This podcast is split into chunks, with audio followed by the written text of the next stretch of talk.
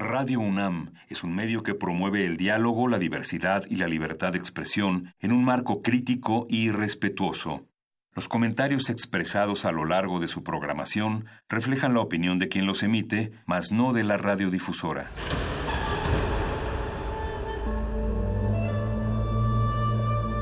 Un templo para la apreciación del ser mediante el sonido.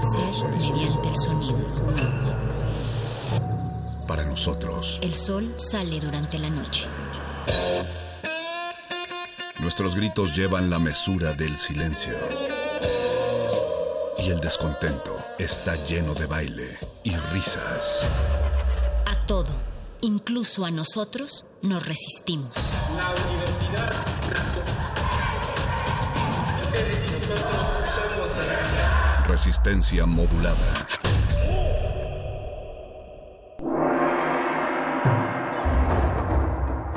Una mente modernísima nunca habla, a menos que sea para mejorar el silencio. Si queremos mover montañas, empecemos por algunas piedras. Y es que la política es como bailar. No te preocupes si no sabes. Preocúpate si no quieres aprender. El modernísimo. El modernísimo.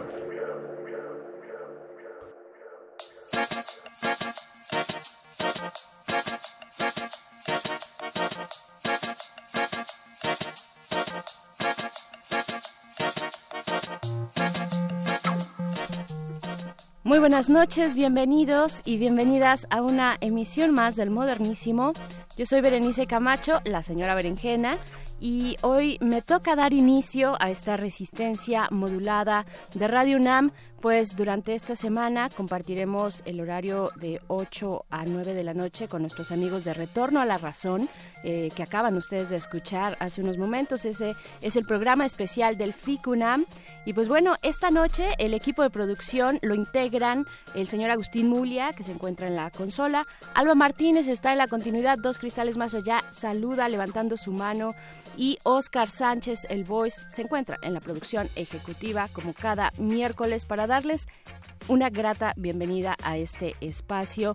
Hoy será una transmisión dedicada a conmemorar el Día Internacional de las Mujeres, que tendrá lugar, ustedes lo saben, este 8 de marzo, el viernes.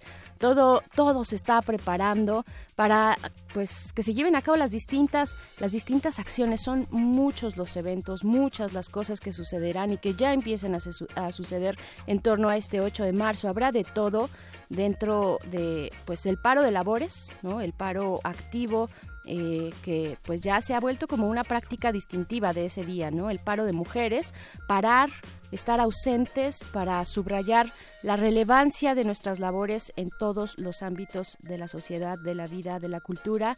Y aquí en Radio UNAM no será la excepción.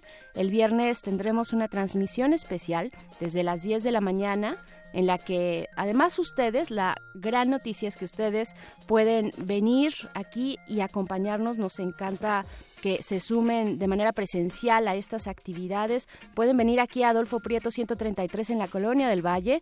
Eh, este, esta transmisión eh, especial, este evento especial de Radio UNAM se titula Somos nosotras, somos nuestros derechos.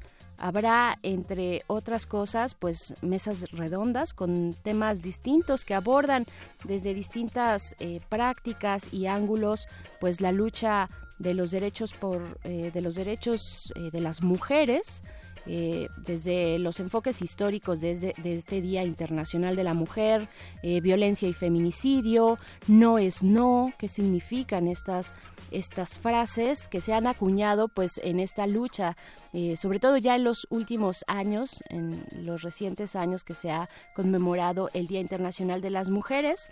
También habrá eh, en este evento Somos Nosotras, Somos Nuestros Derechos. Habrá música con Masta Cuba y Mary B, algo de hip hop. Y también poesía con Cintia Franco. Todo esto bajo la conducción de Amalia García, nuestra querida Amalia, que le mandamos un abrazo. Así es que no se lo pueden perder este viernes 8 de marzo a partir de las 10 de la mañana aquí en la terraza de Radio UNAM Adolfo Prieto 133, Colonia del Valle.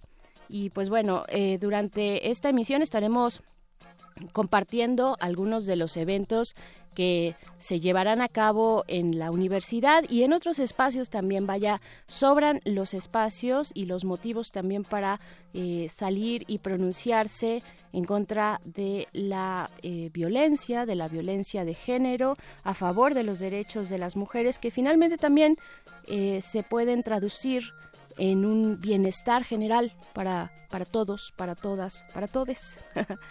Y bueno, en esta noche aquí en el Modernísimo estaremos hablando desde distintos ángulos muy diversos sobre precisamente la lucha de las mujeres. Estaremos con Pilar Cruz, quien es profesora e investigadora de la Universidad Pedagógica Nacional. Eh, platicaremos con ella acerca de las mujeres que viven con alguna discapacidad eh, desde cómo se distingue su lucha frente a otras luchas también de mujeres, otros perfiles de mujeres, hasta pues el ejercicio de su sexualidad, eh, desde el entendimiento de un cuerpo que como, como sociedad hemos invisibilizado. Eh, los cuerpos que viven con alguna discapacidad y específicamente de las mujeres. Y además, en otro de los extremos de esta gran diversidad, de mujeres, pues se encuentran las mujeres trans. Hablaremos más adelante con Jessica Marjan, quien es asesora jurídica y fundadora de la red de Juventudes Trans en México. Pues mucho que hablar también de este perfil, de una eh, violencia eh, estructural eh, muy profunda que sufren, que viven día a día las mujeres trans en nuestro país, ángulos distintos para abordar un mismo día eh, y les queremos invitar también a un proyecto que se presentará este viernes 8, eh, un proyecto independiente y autogestivo titulado Poesía, Mujeres, Poesía de Mujeres, Poesía. Sus integrantes estarán en cabina para contarnos pues todos los detalles al respecto. Ustedes díganos qué van a hacer, qué van a hacer este 8 de marzo, eh, qué están planeando para conmemorar este Día de las Mujeres. Los hombres también se pueden sumar y de formas muy importantes, muy interesantes, de maneras muy activas y que de verdad son necesarias. Así es que compartan en nuestras redes sociales, eh, pues cómo se van a sumar, arroba eh, en Twitter, Facebook Resistencia Modulada y pues dicho esto, vamos a iniciar como siempre, como ya es tradición y como se debe y como el cuerpo lo exige, con algo de música. Nuestra primera rola de la noche pues es esto es un poco de pop ochentero de reciente manufactura a cargo de la agrupación española Papaya. La canción es Hay Mujer, que se desprende del álbum Corazón Abierto, lanzado en 2018 por el sello Jabalina Records. Vamos a escuchar están en el modernísimo.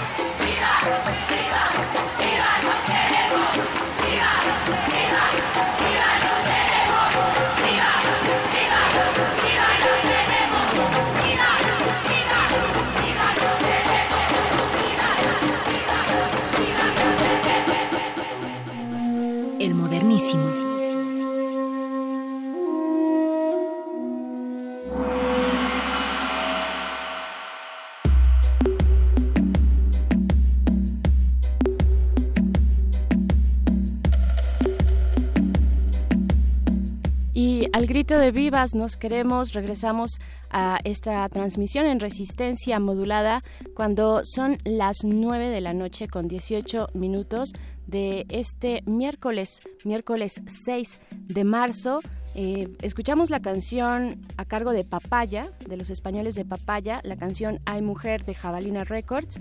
Y pues bueno, dentro de todas estas invitaciones que queremos compartirles, eh, que organiza la universidad, la Universidad Nacional Autónoma de México, y en el marco del Día Internacional de la Mujer, se va a llevar a cabo la jornada universitaria por la igualdad de género.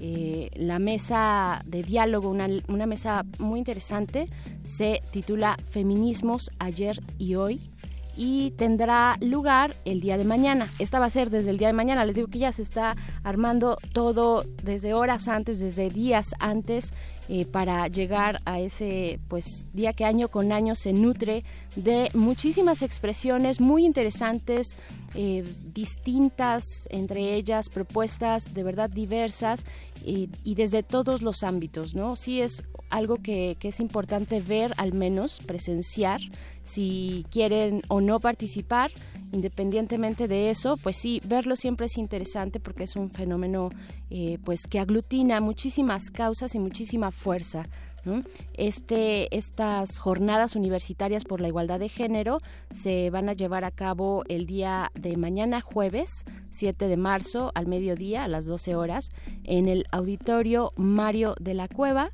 Esto se ubica, el auditorio se ubica en el piso 14 de la Torre 2 de Humanidades, ahí muy pues en el centro, en el corazón de Ciudad Universitaria. Eh, la mesa Feminismos ayer y hoy. Y pues bueno, sí, otro, otro de los pues eh, eventos que se dan en torno a este día. También, también en la Facultad de Ciencias Políticas y Sociales de esta universidad, en el auditorio Pablo González Casanova, el 7 de marzo, también mañana, 7 de marzo de 2019, se va a llevar a cabo el seminario Diálogos por la Democracia y la Igualdad hacia una paridad libre de violencia política en razón de género si quieren más información, pues pueden acercarse a diálogosdemocracia.humanidades.unam.mx. Y pues bueno, eh, vamos, vamos ya a irnos con una pequeña rolita un poco de música para empezar nuestra conversación con la profesora Pilar Cruz la profesora investigadora de la Universidad Pedagógica Nacional. Dentro de unos momentos más estaremos enlazándonos con ella, pero antes vamos con música. Esto es de eh, el proyecto solista de María Mónica Gutiérrez, colombiana. La canción es Montañera, eh, un material de 2017 y mm, no, el proyecto es Montañera, más bien. La canción es Encarnación. Vamos y venimos aquí al modernísimo. El modernísimo.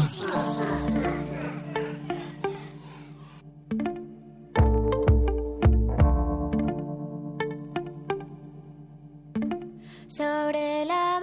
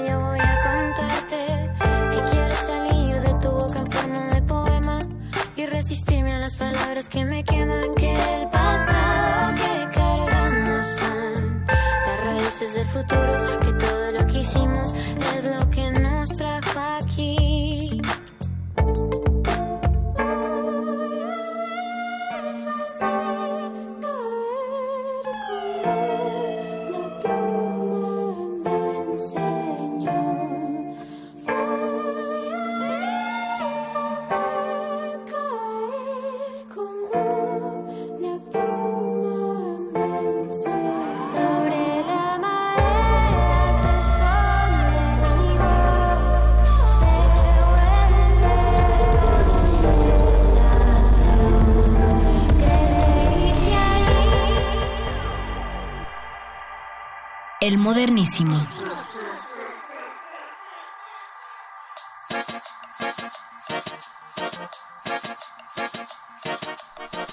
Son las 9.24 de la noche y dentro de una gran amplitud de diversidades y perfiles de mujeres que atraviesan alguna condición eh, que les pone en desventaja, incluso frente a otras mujeres, pues se encuentran aquellas que viven con alguna discapacidad eh, para hablar de este perfil muy particular dentro de la lucha de género está en la línea Pilar Cruz. Ella es profesora investigadora de la Universidad Pedagógica Nacional, eh, integrante también del SNI Nivel 1 y le doy la bienvenida. Eh, profesora Pilar Cruz, muchas gracias por aceptar esta conversación. Hola, buenas noches. Al contrario, gracias por invitarme a, pues, para participar con ustedes y a platicarles un poquito sobre, sobre este tema que es tan poco recurrido sí, tampoco pues solicitado, la verdad, cuando hablamos de las mujeres. Claro, poco visibilizado, que es parte del problema, eh, profesora, eh, supongo. ¿Cómo, ¿Cómo se construye la discapacidad desde lo social? ¿Cómo pues la pensamos? Eso es eh, parte de, la, de las de los problemas que enfrentan las, las personas con discapacidad en general, pero en particular las mujeres porque la discapacidad pareciera ser o casi siempre se piensa que tiene que ver con algún rasgo físico, sensorial o, eh, cognitivo que está instaurado, que tiene una persona, es algo que, que radica en su cuerpo, en el cuerpo de una persona o en la mente de una persona, y que eso es lo que produce la discapacidad y la condición de desventaja, pero no es así. En realidad, esas condiciones de, diferentes de las personas eh, se construyen como inferioridad y como algo negativo. Ese es en realidad el problema, no es que una persona no pueda caminar el problema.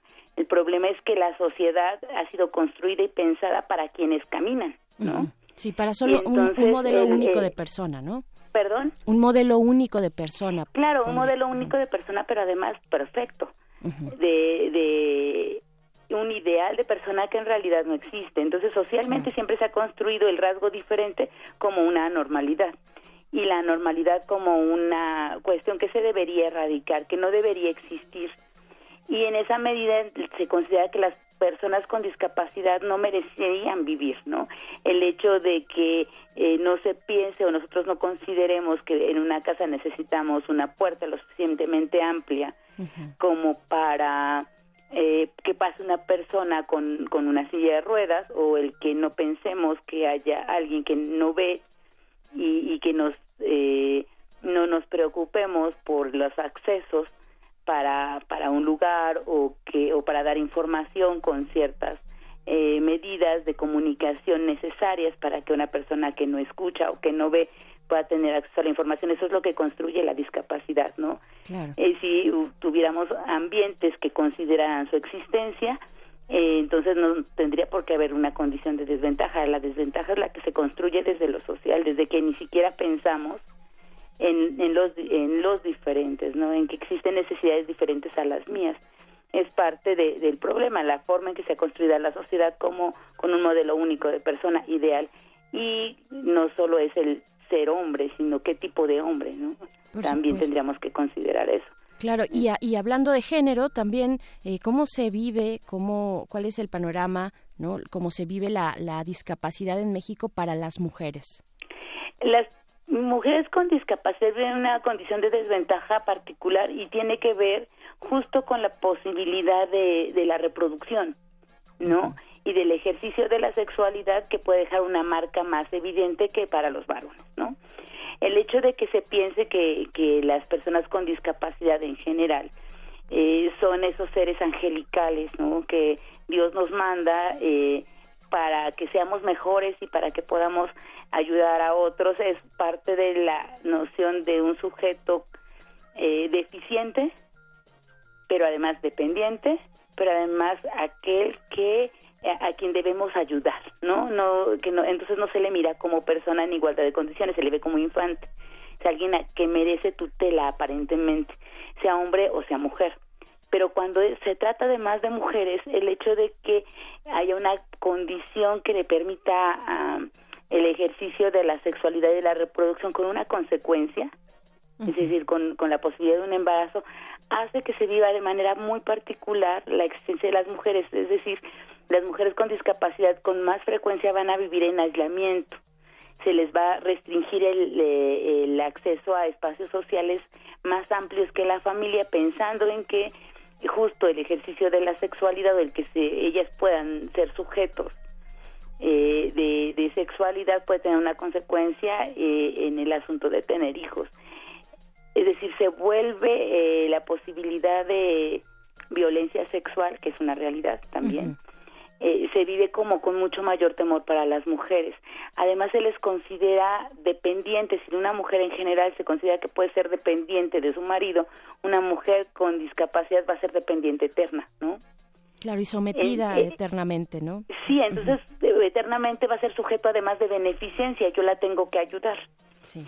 Eso hace que yo la relegue al espacio doméstico con aún más fuerza que una mujer en condiciones eh, mm, llamadas eh, regulares, ¿no? Claro, que ya de por sí son de desventaja. se les confina a, a, los espacios domésticos. Con frecuencia las mujeres con discapacidad son sometidas a a, obligadas, las que sometidas obligadas a, realizar trabajo doméstico eh, de cuidado de otros sin paga y también se regula muchísimo el, el acceso a la sexualidad, ¿no? Y todo eso tiene que ver con toda una idea de que ellas pueden ser sujeto sexual de cualquiera, de que hay menos conciencia en las mujeres que en los hombres, eh, y en las mujeres con discapacidad que en los hombres menos conciencia del control de su cuerpo, por ejemplo, y más riesgo de que de ser un problema, así tal cual, de ser un problema en la en la familia se convierte en dos problemas porque tiene la posibilidad de tener hijos. Hay una encuesta que nos que, que hace eh, para 2012, creo que no ha cambiado mucho las estadísticas. Para 2012 eh, eh, la, encuesta nacional sobre discriminación, la eh, que hace con APRED a nivel nacional, arrojó algunos datos muy interesantes y uno de ellos es que la proporción de personas eh, entrevistadas que suponen o que em, piensan que tener en su casa una persona con discapacidad es algo que no desearían, ¿no? y es casi un 20% de la población, ¿no? Este dato es muy revelador porque cuando además pensamos en, mujeres con discapacidad, parecería que su existencia es un problema y el riesgo de que exista un embarazo en una mujer con discapacidad, les repito, significaría dos problemas, ¿no? Porque aparentemente una mujer con discapacidad, y no estoy hablando de discapacidad en particular, de condiciones en particular, en general, una mujer con discapacidad tendría menores posibilidades de cuidar o atender a un hijo, ¿no? Este asunto de la sexualidad y la maternidad en las mujeres con discapacidad eh, y la violencia sexual es una condicionante para el aislamiento y para negarles cualquier otro tipo de derechos, ¿no? Claro. Y esa es una de las principales causas por las que no tienen mucha presencia las mujeres con discapacidad también en la negociación de los derechos en el feminismo y en la academia y en todo este movimiento por los derechos de las mujeres y equidad de género, ¿no? Eh, el que no tienen presencia, claro, están eh, confinadas, eh, están en condiciones de aislamiento y entonces la posibilidad de ir y demandar derechos es mucho más limitada, no, no son visibles. Por supuesto, en este mismo tratamiento social, acercamiento hacia la discapacidad, pues va, está intrínseco la idea del cuerpo, ¿no? Eh, de cuerpos distintos, de cuerpos con eh, discapacidad o que viven, que viven una discapacidad. Eh, ¿Cómo, cómo se, se, mezcla esta parte con la sexualidad que finalmente tiene un componente o debería tener un componente de placer? no solamente de, de, reproducción. sino de placer. ¿Cómo, ¿Cómo entender esta parte? De hecho, a las mujeres en general se, se nos niega la posibilidad del placer. O sea, la sexualidad de las mujeres casi siempre se está, está pensada, la sexualidad en general, pero mucho más la de las mujeres, está pensada alrededor de la reproducción. Se niega la posibilidad del placer, la posibilidad de, de la expresión eh, eh, eh, de interacción social a través del ejercicio de la sexualidad, lo placentero, lo erótico, eh, las dimensiones de género, ¿no? La diversidad. Se niegan. Con el caso de las mujeres con discapacidad se convierte en un problema serio en la medida de que sí son, son, son sujetas de violencia sexual, ¿no? Esa es una realidad, o sea, no podemos eh, negar que las personas con discapacidad viven mucho más eh, de cerca eventos de violencia sexual. Eso es una realidad. Sin embargo, el hecho de que se niegue la sexualidad de entrada, uno de los mitos principales que enfrentan las mujeres con discapacidad en torno a la sexualidad es justo que ésta se, se niega. Es decir, un eh, ah, se, parte del principio de que el cuerpo que tiene permiso, estoy entrecomillando, tiene permiso para ejercer sexualidad es aquel cuerpo perfecto o es el cuerpo ideal que tiene cierta postura física, que tiene ese cuerpo con cierta complexión física, eh, con cierta postura física, eh, el cuerpo bello, ¿no? Y que es a través del cuerpo es que nos relaciona, nos relacionamos con lo social y entramos en contacto con otros. Entonces, se tiene que tener un cuerpo sano. Y más, se, parte de la idea de un cuerpo sano, regular y estético y que además pueda, porque además eso garantiza que pueda otra vez reproducirse adecuadamente. Entonces, uno de los mitos eh, en torno a, las mujeres con discapacidad y su acceso a la sexualidad es que no son lo suficientemente atractivas y no tienen las condiciones para entrar este, entre comillas, otra vez este mercado de las parejas, ¿no?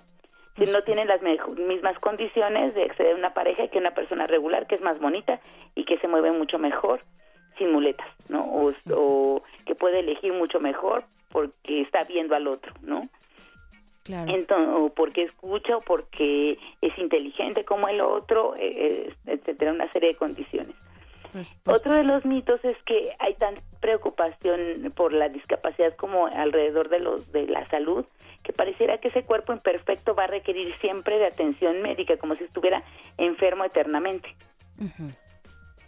El cuerpo con discapacidad no necesariamente está enfermo eh, y mucho menos de manera permanente.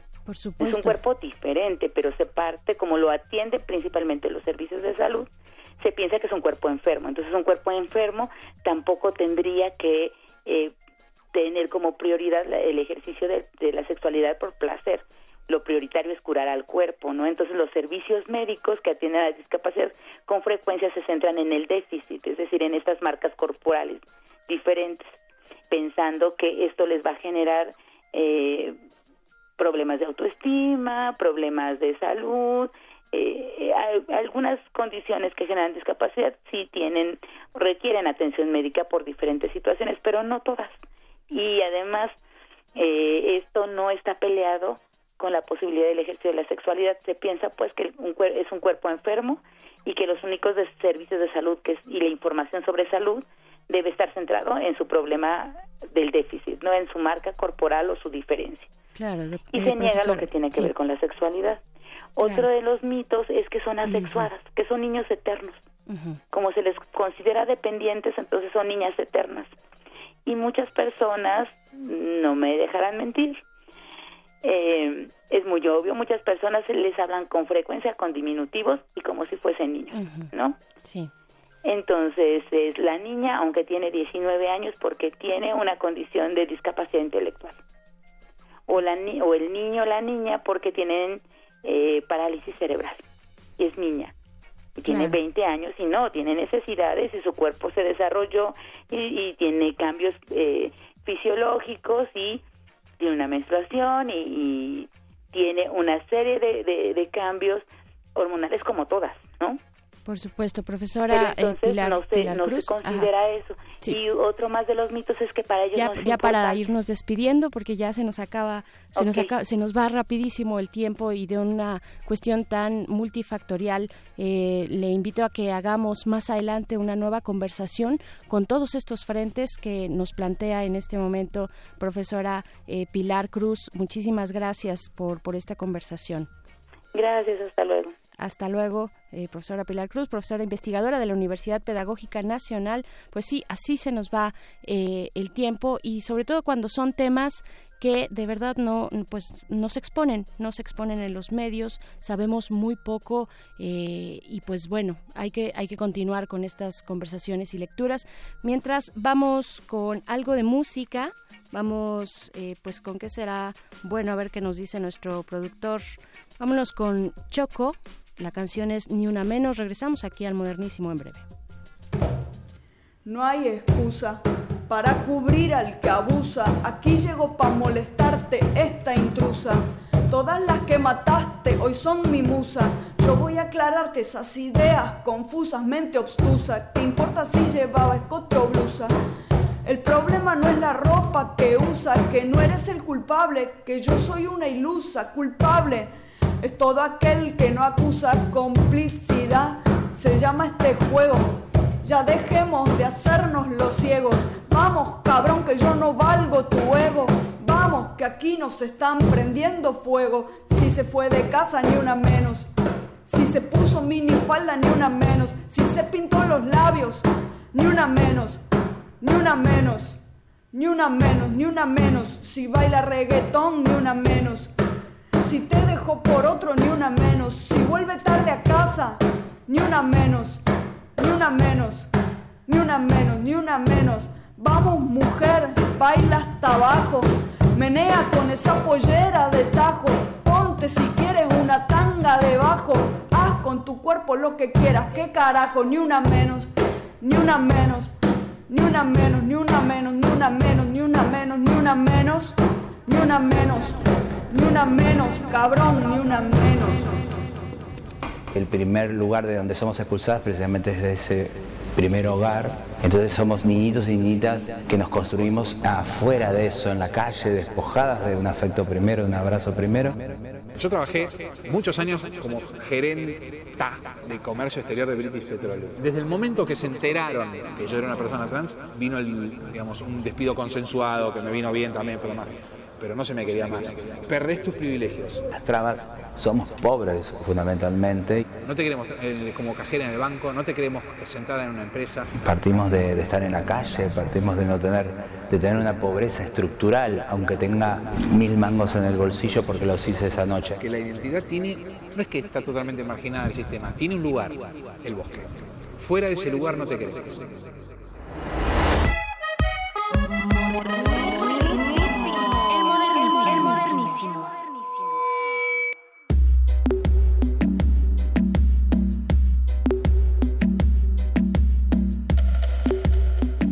Continuamos aquí en el Modernísimo en esta transmisión que hemos dedicado a la conmemoración del Día de las Mujeres, el Día Internacional de las Mujeres.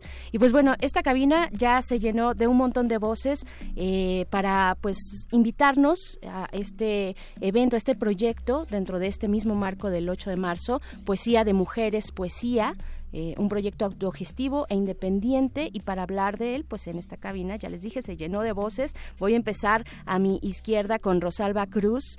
Eh, ¿Cómo estás, Rosalba? Bienvenida. Bien, gracias, Bere. Muy bien, muchas gracias por la invitación. Gracias a ti por venir. Tú, eh, les voy a pedir que cada una diga su nombre y pues a qué proyecto pertenece, ¿no? Bueno, yo soy Rosalba Cruz López y yo soy la directora musical de Mujeres Poesía y pues la cofundadora de Crisálidas, que es un colectivo, es un coro de mujeres que no cantaban, que nunca habían cantado en su vida y que no, solo no cantaban, sino que estaban convencidas de que su voz era fea y que nunca iban a cantar. Eh, poesía de Mujeres Poesía es un grupo de amigas, son mis amigas a las que invité hace tres años a iniciar un proceso creativo. Ellas se dedican a diversas, eh, hacen diversas cosas eh, pero que no necesariamente tiene que ver con que la no poesía tienen que ver con la música y la poesía exactamente. Entonces yo las invité a iniciar un proceso creativo porque yo estoy convencida de que eh, todas las personas cantan pueden cantar todas. Las mujeres deben cantar de hecho porque el canto es un elemento sanador del cuerpo y que también podemos hacer, eh, crear, podemos crear entre amigas y bueno, tan es así que aquí están. Tan es así que aquí están, tu barrio te respalda, te respaldan entre ustedes. Eh, ¿Quién está por acá? Bienvenida. Yo soy Ana Flores y pertenezco a Crisálidas. Pues bienvenida Ana. ¿Y por acá? Rebeca Ramírez Ramírez, también pertenezco a Crisálidas. Bienvenida Rebeca. Yo soy Adriana Portillo y pertenezco a Poesía de Mujeres Poesía. Pues bienvenida también Adriana. Yo soy Marcela Salas y también colaboro con Mujeres Poesía. Pues gracias por estar acá y al final. Hola, yo soy Daniela Lobato y pertenezco a Crisálidas. Perfecto. Crisálidas, de donde surge, pues, digamos, esta comunidad, ¿no? Esta colectiva de mujeres con este objetivo. ¿Cómo, cómo llegan a eh, el proyecto de poesía de mujeres poesía? Mm, bueno, mm, Crisálidas eh, se formó porque yo soy eh, curandera de la voz y palabrera. Entonces, hace algunos años, más o menos cinco años, creé una especie de laboratorio para que las mujeres puedan curarse de su voz cantora. Este sistema patriarcal y capitalista se encarga de fracturarnos de nuestro canto. Entonces yo hice un espacio para que fueran las mujeres y pudieran curarse de su canto. Cuando se curaban me decían, Rosy, ¿ahora dónde vamos a cantar? Y entonces así se fueron acumulando las solicitudes hasta que un día eh, em, pues las convoqué a cantar. Les dije, ok, ¿qué día quieren? Yo solo puedo el domingo a las 7. Y me dijeron, sí, ese día está bien, movemos todo, no nos importa. Y entonces desde hace un año nos reunimos los domingos a las 7 de la noche solo a cantar. ¿Y qué significa curar la voz? No sé quién quiera comentarnos este punto. A ver, por acá. E inician con su nombre para que eh, la audiencia la reconozca. Por acá. Ok, pues eh, mi nombre es Daniela. Para mí curar la voz es reapropiarte de un espacio muy profundo en tu cuerpo y comenzar a comunicarte desde ti misma. Ya no desde un aspecto superficial, sino realmente desde dónde están tus raíces y desde ahí es una nueva forma de estar en el mundo. Claro, ¿cómo, no sé si alguna quiera también como compartir esta experiencia? Sí, yo soy Ana.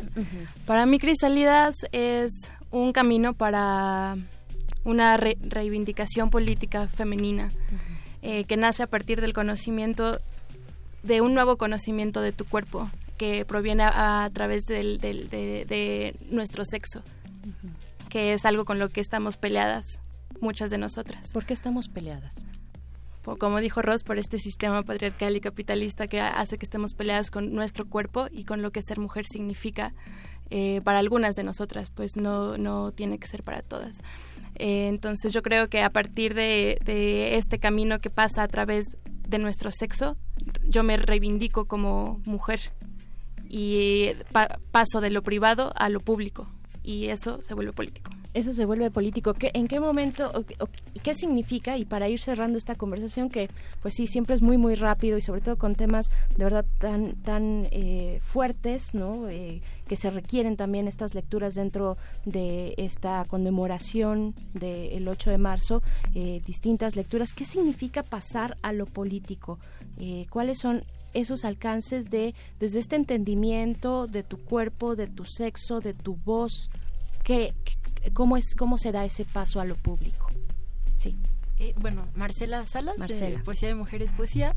En el caso de, nuestro proyecto de, poesía, pues ha significado eh, apropiarnos de la voz de poetas eh, latinoamericanas para reivindicar nuestro cuerpo, nuestro derecho al placer, el amor, ¿no? Compartir el amor y también levantar la voz sobre los feminicidios, eh, decir que no estamos de acuerdo y que vamos a, seguir protestando, a incendiarlo todo si siguen asesinándonos. Que aquí estamos y no nos vamos, ¿no? Llegamos y no nos vamos. Chicas, eh, por favor, eh, pues compártanos poesía de mujeres poesía, este proyecto, eh, cuando, cómo se va a exponer el próximo viernes. Este, Rebe, por favor. El lugar, la hora, este, cómo, cómo vamos vestidas, así, falda flojita, vamos a, vamos a bailar un poco, ¿cómo va a ser? Claro, mira, la invitación va a ser en el Centro Cultural Mexiquense, está ubicado en Texcoco, Mujeres Poesía, Mujeres, Poesía, y, y Crisálidas, vamos a estar en distintos horarios a partir de las 5 o 6 de la tarde para todo el público, va a estar en el Teatro al Aire Libre, cómo puedan vestir, pues obviamente como se sientan mejor cómodas, siempre diciendo que somos mujeres, que estamos libres, que podemos exaltar nuestra propia voz y estar presentes y hacer presentes también a las que no están. el, Centro Cultural Mexiquense de Texcoco, Centro Cultural Mexiquense Bicentenario de Texcoco, este, eh, todo el día va a ser talleres, va, las actividades empiezan desde temprano, la entrada es gratis, se puede llegar por la creo que por el metro San Lázaro sale un microbús que hace como 20 minutos al Centro Cultural de Texcoco, allá va a haber comida, vamos a hacer este un ritual maravilloso para levantar nuestra voz vamos a hablar de las cosas que nos interesa hablar las mujeres no de sobre los abusos las violencias todo esto con poesía con cantos y pues bueno las esperamos el viernes allá en el Centro Cultural Mexiquense Bicentenario de Texcoco y este empezamos a las seis de la tarde para que vayan 6 de la tarde. 6 de la tarde, ahí están todas las coordenadas. No tengo más que agradecerte, Ros, Rosalba Cruz. Eh, curandera de la voz, muchas gracias por haber estado acá. Y a todas ustedes, chicas, Ana, Adriana, Marcela, Daniela, quien me faltó por acá. Rebeca. Rebeca, también muchísimas gracias por haber estado acá y pues ojalá que podamos llegar todas ahí al Centro Cultural Bicentenario de Texcoco. Gracias. Gracias, a, ti, Muchísimas. Ah, bueno, nada más sus redes sociales así rapidísimo. Ah, sí, Poesía de Mujeres, Poesía en Facebook y Crisálidas Ensamble Femenino. Y Rosalba Cruz López, ya hoy va a existir ya la fanpage. Para quien le interese eh, acudir a los laboratorios de la búsqueda de la voz cantora, empezamos uno el 31 de marzo. Perfecto, pues ahí está. Gracias, gracias chicas. Vamos a ir con algo de música rapidísimo. Eh, esto es, se titula mujeres y la banda, bueno, el trío es Tribade, un trío español de chicas muy potentes. Esto es el modernísimo. Regresamos rapidito.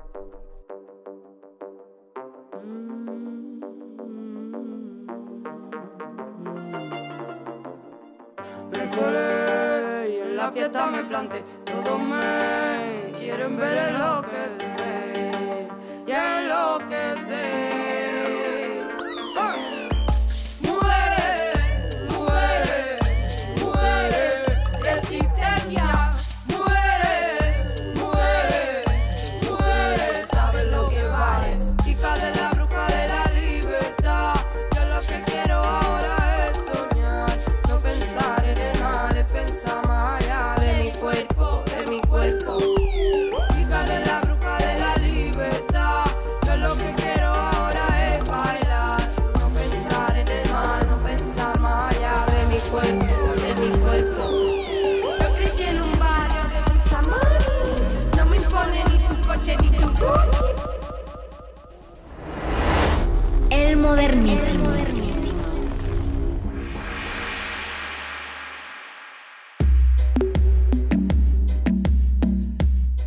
de vuelta ya casi para terminar este programa, pero no queremos eh, dejar de hablar de otro de los perfiles muy distintos de mujeres y de violencia de género también, eh, uno de los menos visibilizado.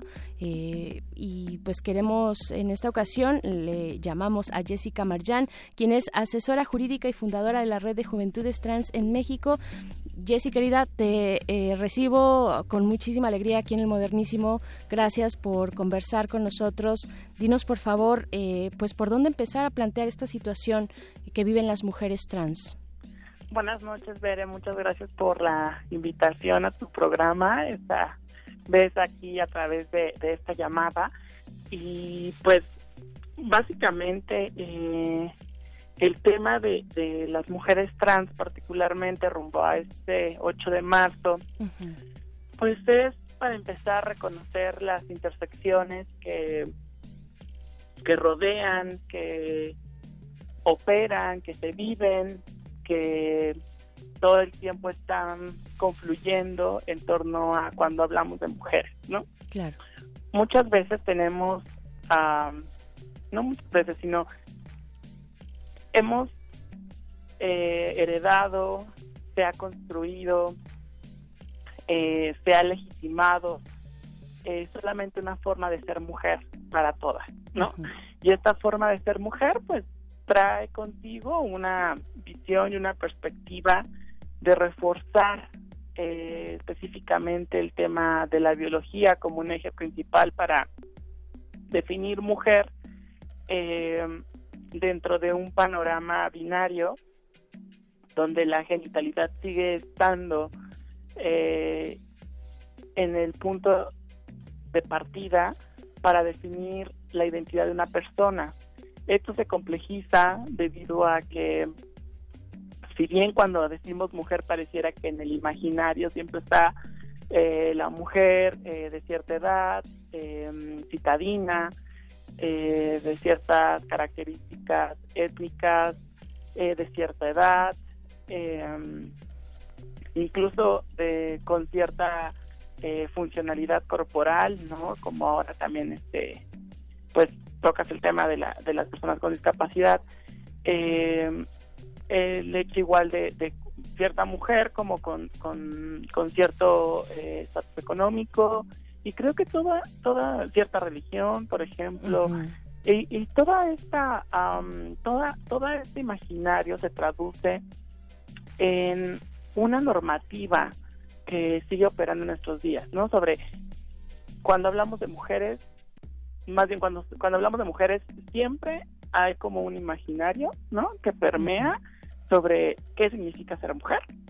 Y sobre eso, pues se ha legitimado, se ha normalizado una serie de discriminaciones, violencias, invisibilización sobre la diversidad de mujeres en plural que vivimos, existimos, coexistimos y luchamos todos los días, ¿no? Claro. Y, y, que, y que el punto de partida aquí, como, como con esta palabra clave que, que he estado compartiendo sobre el tema de la intersección, pues es así cuando, cuando hablamos de mujeres trans, estamos hablando de aquellas mujeres que cuando nacieron fueron asignadas socialmente como varones debido a esta perspectiva binaria eh, del sexo sexo sexo género de que responde el sistema sexo género el cual pues eh, sigue eh, clasificando a partir de la genitalidad y cuando este prefijo trans eh, nace a partir de la transición eh, que hacemos mujeres transgénero, transexuales, travestis, no binarias, pues que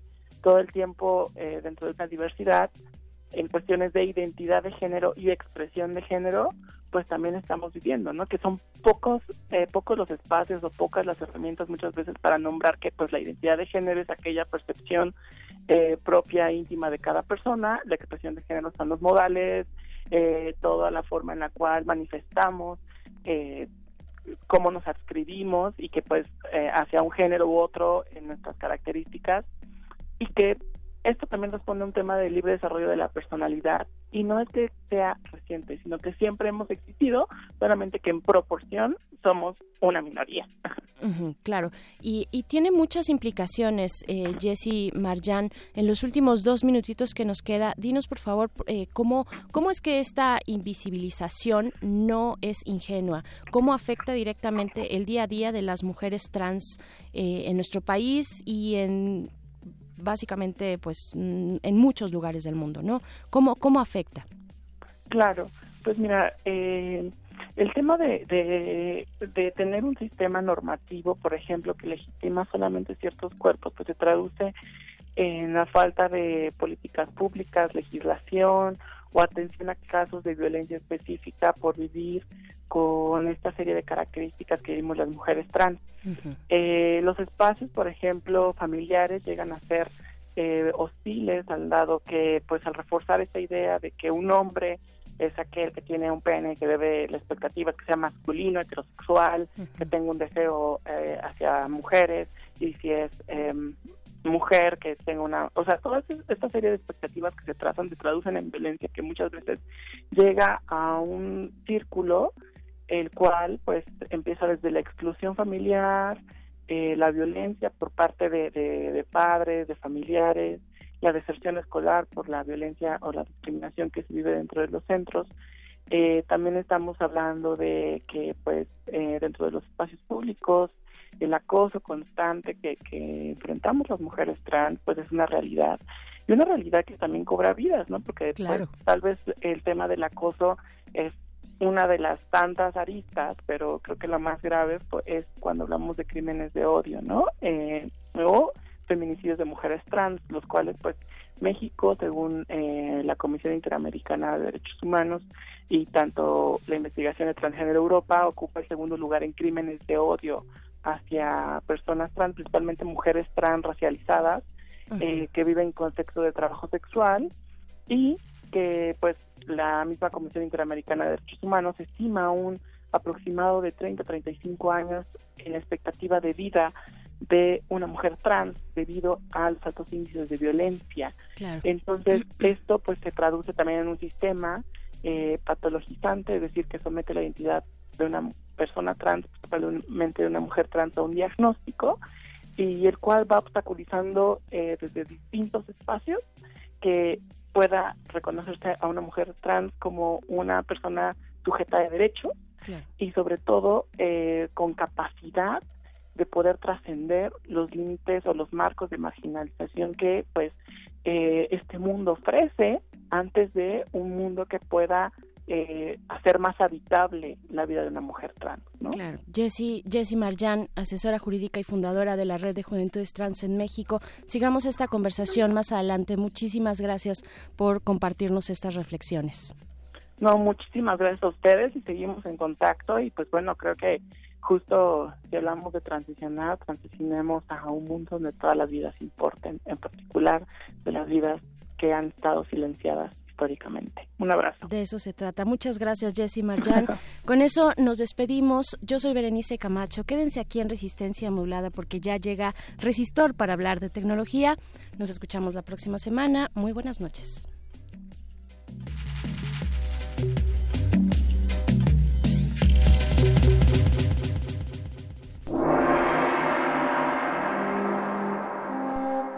Para terminar, una reflexión. El fuerte superará un obstáculo, una mente modernísima, todo el camino. El modernísimo.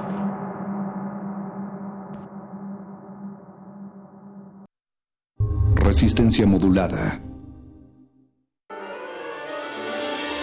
El Instituto de Geología de la UNAM en el marco de la Semana del Arte Contemporáneo de la Ciudad de México, te invitan a la exposición Earth Body, obra que aborda orgánicamente aspectos de feminismo, naturaleza, migración, así como de mestizaje y descolonización a través de diferentes nociones de cuerpo y tierra.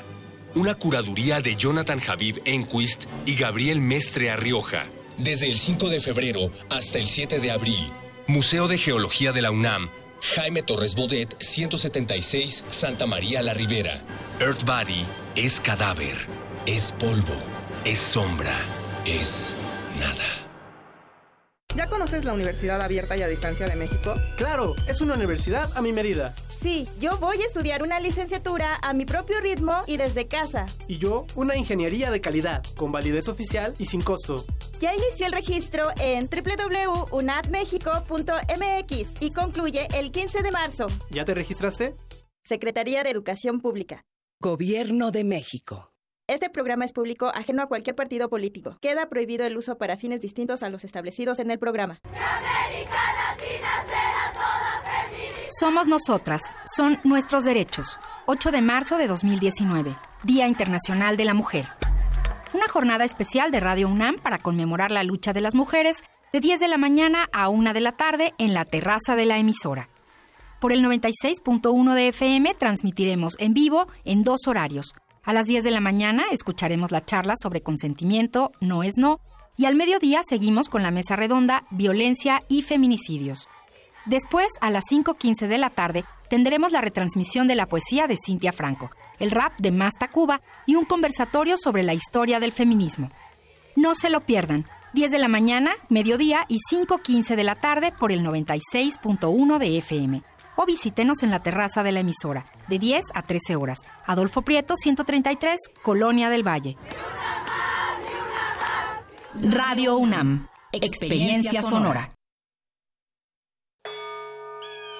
Todos somos máquinas perfectas, antenas, dispositivos inteligentes. Somos la comunidad más grande de la historia. Somos la comunidad más grande de la historia. La tecnología es abrumadora. Aquí puedes usarla a tu favor. Resistor. Resistor.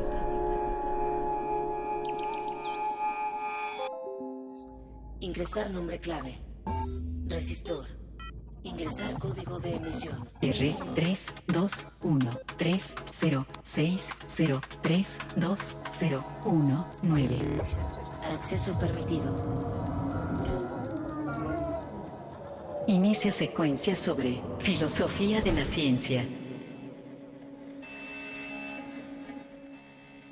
La filosofía de la ciencia investiga el conocimiento científico y la práctica científica.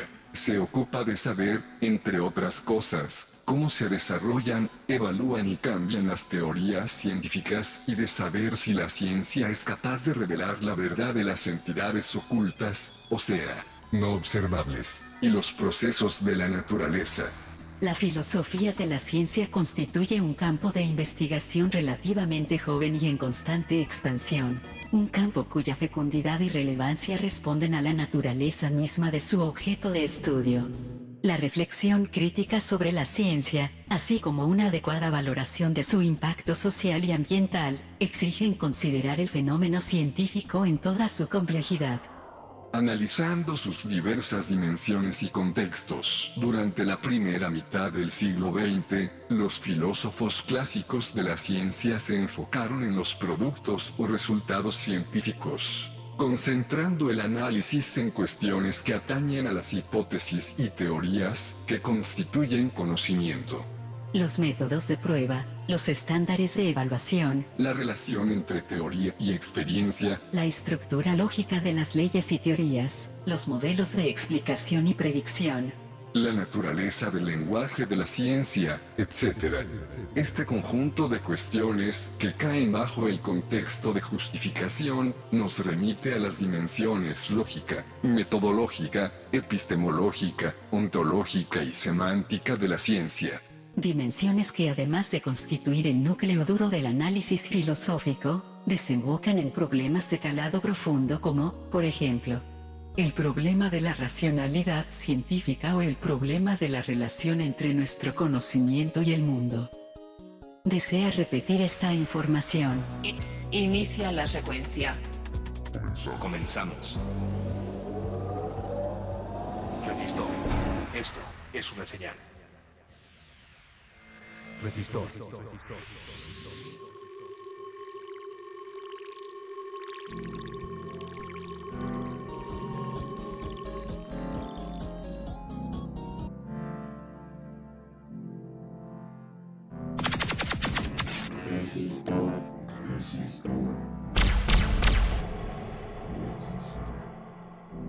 Muy buenas noches, Resistencia Modulada. Soy Alberto Candiani, conduzco esta sección de Ciencia y Tecnología Resistor y les agradezco que nos sintonicen por el 96.1 de frecuencia modulada aquí en Radio UNAM, desde donde estamos transmitiendo en vivo, aquí en nuestras instalaciones en Adolfo Prieto número 133.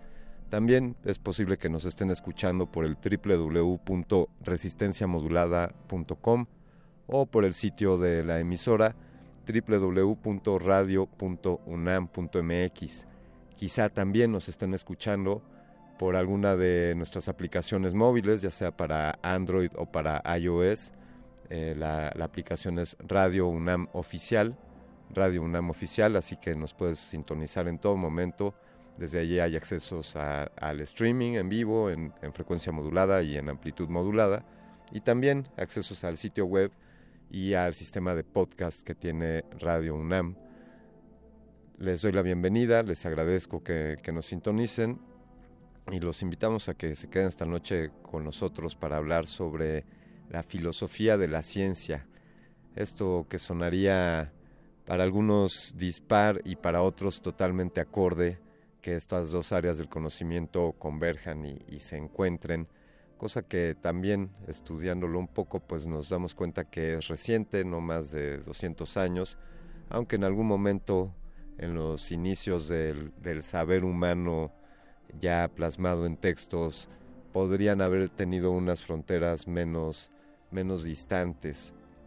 Antes de que entremos de lleno al tema, me gustaría compartir algunas, algunas noticias, algunas noticias con ustedes. Bueno, esta semana eh, la empresa SpaceX, ya saben, aquella empresa de, de tecnología aeroespacial del señor Elon Musk, aquel millonario excéntrico MacPato, dueño de PayPal, de SpaceX, de Tesla Motors y de muchos otros proyectos, pusieron en órbita y, y lograron el acoplamiento exitoso con la Estación Espacial Internacional. Lanzaron una cápsula, esta es la Crew Dragon, para probar el, envío de seres humanos a la Estación Espacial Internacional. En esta ocasión esta cápsula solamente traía un maniquí, un, dummy, pero se pudo hacer la prueba completa de este acoplamiento, que el cual fue exitoso, y así es como SpaceX está incursionando ya no solo en el lanzamiento de carga al espacio, como en algún momento lo hablamos en resistor de incluso de un automóvil, sino también ya en enviar módulos que den soporte a la vida humana y que puedan llegar hasta esta estación espacial internacional que está a algo así como 400 kilómetros de altura, tampoco está tan lejos. También les decimos que el MIT Technology Review es un sitio web y una revista que cada año hace una presentación de sus 10 tecnologías emergentes. Este año invitó al señor Memo Puertas, como le decimos aquí de cariño, al señor Bill Gates, dueño de, de Microsuavecito o Microsoft para, para los que lo conozcan mejor así, y presentaron las 10 tecnologías emergentes del 2019. Encabeza la lista la destreza robótica. Se habla de que los modelos virtuales ayudan a los robots a aprender a hacer tareas físicas complejas eh, por sí mismos a base de prueba y error. Es decir, ya le estamos enseñando a los robots cómo desenvolverse en el mundo físico real mediante simulaciones y ellos a su vez pueden eh, seguir recreando sus simulaciones para continuar aprendiendo. Así que esperen, ya veremos qué, pasa con este desarrollo. También se habla de una nueva ola de energía nuclear los nuevos diseños de reactores nucleares están ganando impulso y prometen hacer que esta fuente de energía sea más segura y más barata. Por sí ya era segura y barata y ahora con los nuevos diseños de reactores nucleares esto se, se hará más eficiente. Predicción de nacimientos prematuros. Un simple análisis de sangre puede advertir si una mujer embarazada corre el riesgo de dar a luz prematuramente. 15 millones de bebés nacen prematuramente cada año y esta es la principal causa de muerte en, jovencillos menores de 5 años. Así que este también resulta ser un avance importante. Se ha desarrollado un dispositivo que se puede tragar y que contiene microscopios en miniatura. Sí, es una cápsula que contiene una sonda intestinal. Esta pequeña cápsula que se traga trae una cuerda flexible y, en esa cuerda se alimenta esta capsulita de energía y puede enviar imágenes. Es como una pequeña capsulita con cámaras y luz que sirve como una, como una sonda intestinal y nos permite conocer el cuerpo ahora sí que desde sus entrañas. Se habla de, vacunas personalizadas contra el cáncer. Estos serán debido a que las quimioterapias y todos estos tratamientos son pues muy rudos para las personas que tienen esta, este padecimiento, se habla de vacunas personalizadas que estimularán a las defensas naturales del cuerpo, al, al sistema inmunológico, para que aprenda a destruir exclusivamente las células cancerosas, identificando las mutaciones únicas de cada tumor. Así es que estas vacunas, como lo hacen la mayoría, aleccionarán al sistema inmune de cada uno de nosotros para que estos puedan atacar solamente a las células cancerosas. Habrá una hamburguesa de vaca sin vaca. Sí, carne que utiliza proteínas de frijol, de soya, de trigo, patatas y aceites para imitar la textura y el sabor de la carne animal. Ah, eso no nos sorprende eh, si ponemos en contexto que que la Profeco ha, revelado que el atún que comemos es 60% soya, cosa que las marcas de atún no nos lo decían con claridad. Trampas para el dióxido de carbono es el séptimo, la séptima tecnología emergente de este 2019 según el MIT Technology Review y se habla de que las formas prácticas y asequibles de capturar el dióxido de carbono pueden absorber en exceso de, el exceso de emisiones de gases de efecto invernadero. Así que este también puede ser algo muy importante para todos nosotros. Imaginen ustedes tener un, smartwatch, un, un wearable, un vestible, es uno de estos relojes que nos dan información, que se conectan a nuestros celulares, pero que este nos pueda dar información sobre, sobre nuestro corazón, que podamos tener un, e- un electrocardiograma de manera permanente en la muñeca. Y sí, ya existen estos nuevos dispositivos que nos permiten que nos permiten conocer el estado de nuestro corazón sin tener que ir con un cardiólogo.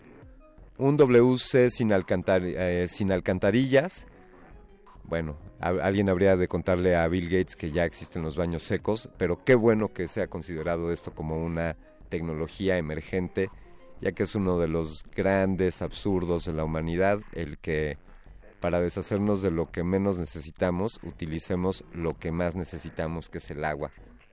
Los asistentes de inteligencia artificial ya están aprendiendo a hablar casi como humanos y casi a entender las relaciones semánticas entre las palabras para que estas máquinas puedan entendernos de mejor manera y también se puedan explicar, eh, eh, dar a entender con nosotros de, de mejor forma. Esas son las 10 tecnologías emergentes del MIT Technology Review. También les quiero contar que se rompió el récord de transferencia de datos. Seguramente ustedes saben que, que todo el Internet y los datos que transmitimos constantemente viajan a través de, de 378 cables transoceánicos. Sí, a lo largo del mundo, amigos, hay cables que, que recorren los océanos y que nuestros datos viajan por ahí. Por ejemplo, para enviar un dato de España a Estados Unidos por estos, por estos cables, se toma algo así como 33 milisegundos, un poco menos de tiempo del que llevamos en esta emisión y mucho menos del que me tomé en contarles este dato. Se rompió un récord con estos, con estos cables de transmisión de datos, donde de, manera simultánea se están transmitiendo 4 millones, 4 millones de películas en HD, de esas que estás viendo cuando termine el resistor. Se transmiten por estos cables. Y el récord fue de 26.2 terabytes por segundo. 26.2 terabytes por segundo. Ahí luego les platicamos de cuánto es un terabyte, cuántos gigas y todo, todo lo demás. Bueno, ahora en el contexto del Día Internacional de la Mujer, que sucederá dentro de un par de noches, el 8 de marzo, he de contarles que el 12% de la plantilla estudiantil de la Facultad de Informática de la Universidad Autónoma de Querétaro son mujeres y, y que este año están lanzando el evento Woman IT 2019, que ya es eh, su, segunda su segunda edición, y es un evento donde se aborda la experiencia de las profesionistas en el área de, de las tecnologías de la información. Esto a través de un programa de actividades que se llevarán a cabo a partir del próximo 13 de marzo en el Centro de Negocios de la ciudad de Querétaro, donde se espera una participación de más de 450 asistentes.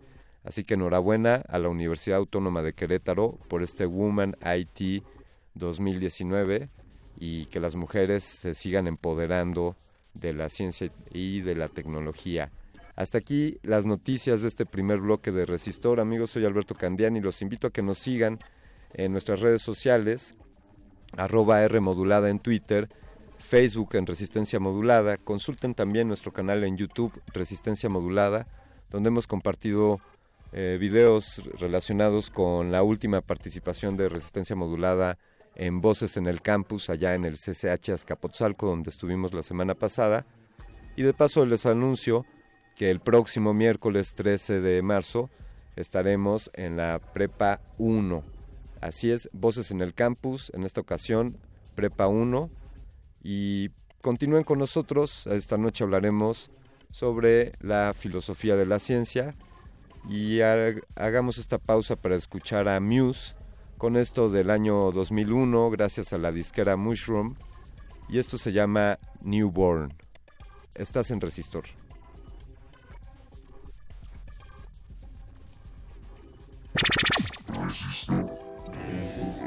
Thank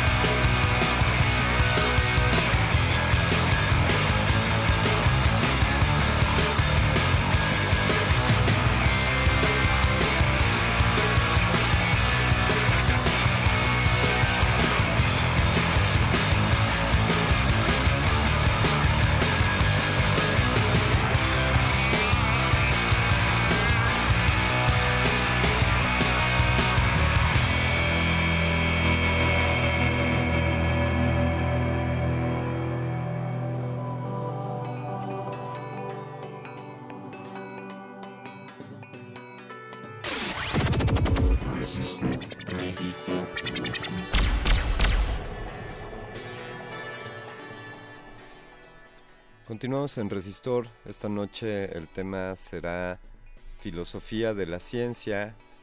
Eh, un saludo aquí a Pablo Extinto. Pues sí, efectivamente, Pablo, eso que escuchamos era, era Muse y es científicamente correcto. Y bueno, eh, no, no, siempre, no siempre le atinaremos a todos tus gustos, querido Pablo, pero agradecemos que, que nos sigas echando porras. Aquí estamos transmitiendo desde Radio UNAM, Filosofía de la Ciencia, aquí en Resistor.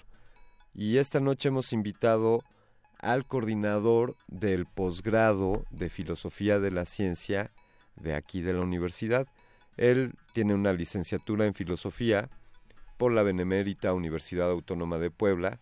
Después hizo una maestría en Filosofía de la Ciencia por la Facultad de Filosofía y Letras de, de esta honrosa casa de estudios y después hizo su doctorado en filosofía contemporánea por la Universidad Autónoma del Estado de Morelos, ha estado en Puebla, en la Ciudad de México y en Morelos, y también ha estado en distintas áreas de investigación en torno a este tema, es miembro del Sistema Nacional de Investigadores. Sus principales líneas de investigación son la filosofía de la, de la lógica, filosofía de las matemáticas, metafísica y ontología. Tiene además eh, numerosos artículos publicados en revistas especializadas y, y también tiene colaboraciones en libros colectivos y en, en distintos medios. Nadie más adecuado para hablar sobre filosofía de la ciencia que el doctor Luis Estrada González, a quien tenemos en la línea y le damos la más cordial bienvenida. ¿Cómo se encuentra, doctor? Hola, ¿qué tal, Alberto? Buenas noches. Buenas Eh, noches. Muchas gracias por la invitación. Gra- gracias a usted, doctor. Oiga, pues eh, aquí en Resistor a veces, a veces nos gusta irnos desde, desde el primer movimiento, haciendo alusión al programa de radio de la mañana, y queremos preguntarle para irnos poniendo, aclararnos las, las dudas, pues, ¿qué es la filosofía de la ciencia? ¿Cómo, cómo podemos definir esta, esta línea de conocimiento? Sí, eh, bueno, entre los filósofos está una una frase que pensamos que nos evita muchos problemas, que es la de eh, ante cualquier eh, intento de definición, pues vamos a encontrar muchas perspectivas. Prácticamente cada filósofo va a definir su tema o su problema de de una manera muy particular. Eh, y, y lo mismo ocurre con la filosofía de la ciencia. Eh, yo, yo podré darles una caracterización, pero estoy muy seguro de que mis otros colegas del posgrado podrían tener una visión eh, muy distinta. Eh, sí, tengo que decirlo de manera muy breve, la filosofía de la ciencia es una rama de la filosofía, una de las más recientes, que trata de dilucidar eh, qué clase de práctica humana es esta de la ciencia, cómo se relaciona con otras prácticas humanas, en qué es parecida a ellas y, y cómo se distingue también de ellas. Eh,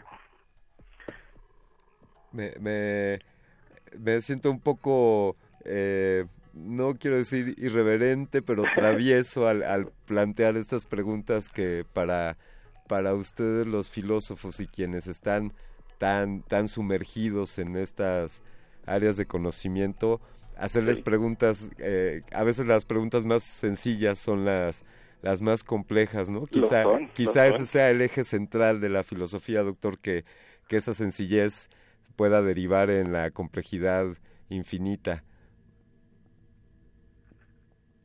Sí, eh, creo que uno de los rasgos más eh, llamativos de la filosofía es que eh, eh, tratamos de, a, veces conscientemente y activamente tratamos de extraer eh, conclusiones asombrosas de eh, las cosas más más triviales y sencillas, ¿no? Eh, desde la filosofía antigua, el problema del movimiento, cosas muy cotidianas que parecen no presentar ningún problema, Sí. pues fueron fuente de, de muchos enigmas filosóficos. Y la ciencia, que no es una cosa nada sencilla, también nos presenta muchos de estos retos filosóficos. ¿Cómo podríamos decir entonces, doctor, que, o sea, la, la ciencia es un objeto de estudio de la filosofía de la ciencia, ¿no es? Eh, ¿cómo, ¿Cómo ve la filosofía de la ciencia a la ciencia como, como ente de objeto de estudio? Ah, eh, como te decía, es, es una de las ramas de la filosofía más recientes, eh, puesto que la constitución de la ciencia, como la conocemos actualmente, también es muy, muy reciente. Eh, entonces, sí, podríamos decir que eh, la filosofía de la ciencia eh, se enfrenta a esta práctica humana, la de la ciencia, y trata de analizar cuáles eh, cuáles son sus características, eh, qué, qué la hace tan tan peculiar, Eh, porque no no es no es nada claro cuál es el estatus de, de esta práctica.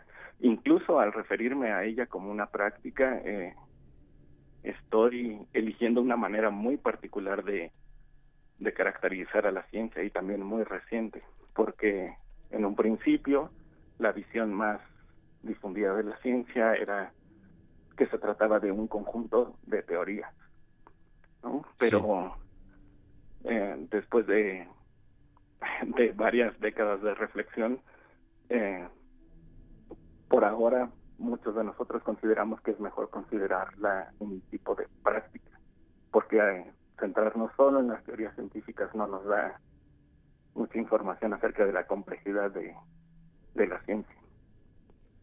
Eh, sí, eh, leí hace poco ahí este, esta, un planteamiento que se hace coloquialmente desde las instituciones en las que nos explican primero un teorema o un postulado científico y que pongamos, el, por poner un, un, un caso concreto, el teorema de Pitágoras, ¿no? Y entonces nos lo explican y, y no nos queda muy claro como para qué nos puede ser de utilidad y, y pues quizá no, no lo absorbemos de mejor manera y que en cambio, esto aludiendo a, a lo que nos dice de, de haber pasado de, de, ver a la ciencia como un conjunto de, de teorías a algo práctico, y entonces en este ejemplo que le planteaba, eh, quizá la, la vuelta a la tuerca es la de, te planteo primero un problema, por ejemplo, el de medir una superficie sin que puedas recorrerla totalmente, sino que solamente conozcas sus, sus catetos, y entonces después te doy el teorema de Pitágoras para que tengas las herramientas para resolver ese problema. Un poco, un poco dejar de conocer los, los teoremas antes de, tener los problemas en los cuales los podemos aplicar. ¿Cómo, ¿Qué nos dice eso de este cambio de visión de la ciencia como objeto de estudio hacia de, de, ser un grupo de teorías ahora convertirse en algo práctico? ¿Será que la humanidad ya eh, está utilizando todo este conocimiento? ¿Ya estamos, ya hacemos cotidiana la ciencia en nuestra vida diaria, consciente o inconscientemente? Ah, me, me, gustaría que eso último fuera el caso, pero eh, soy bastante pesimista al respecto. Sí. Eh, es, es, muy interesante lo que comentas porque uh, entre los muchos problemas que existen alrededor de la ciencia, uno eh, muy importante, e incluso tenemos un, un área de conocimiento en nuestro posgrado acerca de eso, es el de la comunicación de la ciencia. Ajá. Y durante mucho tiempo la comunicación de la ciencia era eh, seguía el modelo de eh, de de este tipo de revistas que eh, creían que divulgar la ciencia era divulgar datos sí. solo dar eh, montones de información. Pero eso francamente no es divulgar la ciencia porque la ciencia no es solo una colección de datos y cosas que aprender eh, la ciencia como eh, te comentaba es una práctica humana muy particular, es una manera muy particular de relacionarse con el mundo y con las otras personas. Eh, entonces los científicos no son personas que solo acumulan datos e información, son, son personas que se enfrentan al mundo, a problemas particulares. Eh, eh, y lo, lo último que a lo que se llega, si es que se llega algún día, es a ese tipo de datos que aparecen en las revistas de, de divulgación. Ahí la complejidad de la ciencia es, es, inmensa. Eh, pi pienso, no sé si le, si le valga esta analogía, me, me disculpo de antemano, pero pienso como en un músico lírico, que sí. alguien que tiene contacto con un instrumento, que se desenvuelve en él, que aprende a tocarlo, eh, recordaba una frase de Mick Jagger que, que se asombraba a él cuando le mostraban las canciones de los Rolling Stones en partituras y él se quedaba asombrado, decía, ¿a poco eso es lo que nosotros tocamos? pienso un poco como lo que nos está explicando de que quizá los científicos eh, en segundo término están pensando en, en crear una teoría, formular un, un, un teorema y que primero están ejerciendo el conocimiento. ¿Cómo, ¿Qué opina al respecto? Sí, yo creo que el, el paralelismo es, es bastante adecuado.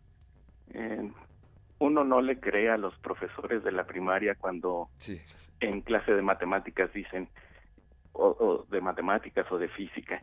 El planteamiento del problema es muy importante y es eh, prácticamente el 90% de, de la resolución del problema.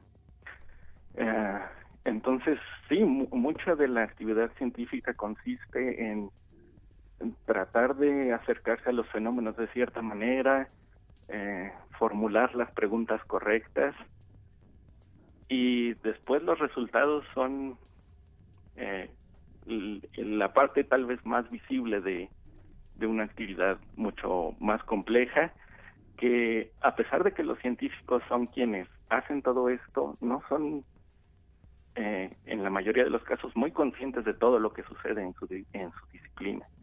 Por eso creo que la filosofía de la ciencia es muy importante para res- ayuda entre otras cosas a resaltar todos estos diversos aspectos de, de la ciencia que durante mucho tiempo pasaron desapercibidos. Eh, do- doctor, doctor Estrada, le, le propongo que si nos permite que hagamos una, una pequeña pausa. Tengo un par de preguntas para el siguiente bloque. De, de pronto me imaginé a los filósofos de la ciencia teniendo en un laboratorio a algunos científicos para estudiarlos y para ver cómo hacen su, su trabajo y también preguntarles sobre las líneas de investigación que, que tienen ustedes ahí en el posgrado en filosofía, pero si nos permite, continuemos con estos temas después de, de una canción. Sí, con todo gusto. Muchas gracias. Vamos a escuchar a continuación de la disquera Mushroom, Midnight Juggernauts, es el intérprete. Esto es del año 2007 y la pieza se llama Into the Galaxy. Escucha Resistor.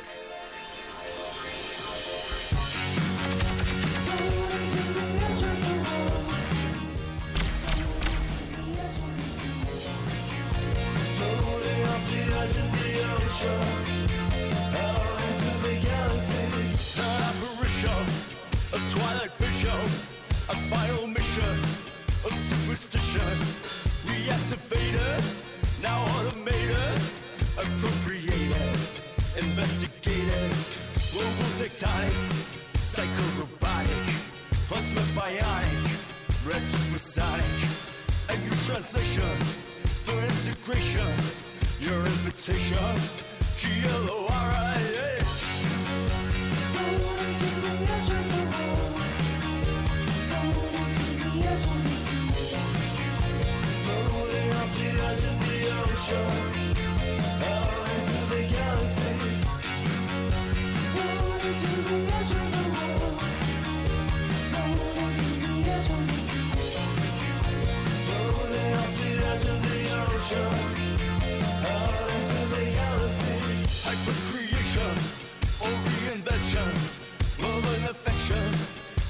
Attention. United Nations, interrelations, a declaration of hypertension. Emerging summits, preemptive plumbing.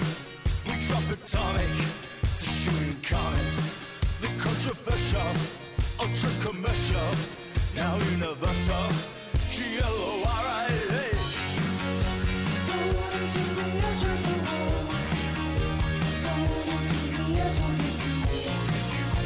Floating off the edge of the ocean,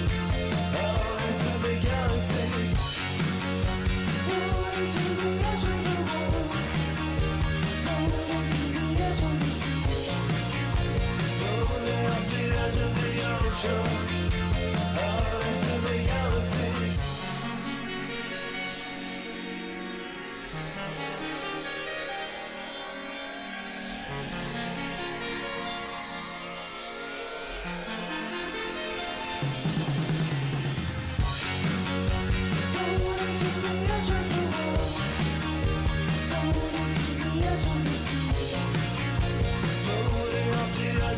Out into the galaxy,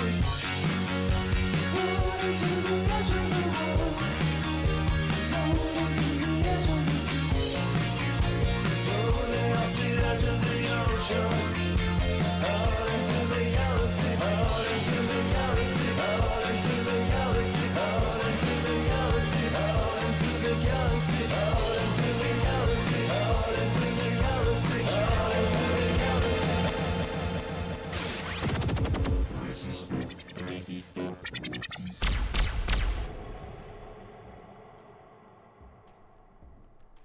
Estamos aquí en Resistor hablando sobre, sobre estos temas complejos de, de la filosofía y de la ciencia como objeto de estudio. Y me, gustaría preguntarle, doctor Estrada, sobre...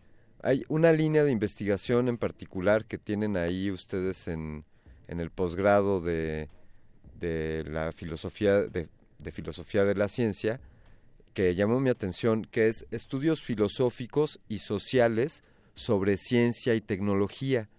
¿Qué, qué temas se abordan en, en esta línea de investigación? Sí, pues ah, creo que la mejor manera de describir este campo es contrastándolo con otro de nuestros campos, que es el de filosofía de la ciencia. Sí.